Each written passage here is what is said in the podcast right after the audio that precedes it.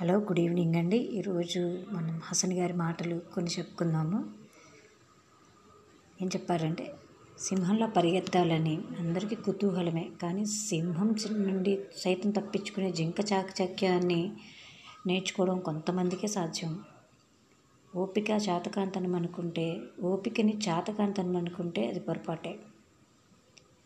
ఒక్కసారి ఓపిక నశిస్తే ప్రతి ప్రశ్నకి ప్రతి కదలిక సమాధానంగానే మారుతుంది. ఎవరైనా నచ్చలేదంటే వారి నుండి దూరంగా ఉండండి. అంతేకాని కారణాలు చెప్పకండి. రుజువు చేసి మనల్ని మనం కించపరచుకోని అవసరం లేదు. ఎప్పుడు ఒకేలాగా ఉంటుంది జీవితం కాదు.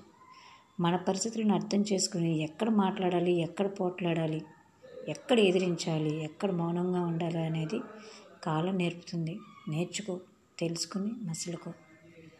Thank you Hasan ji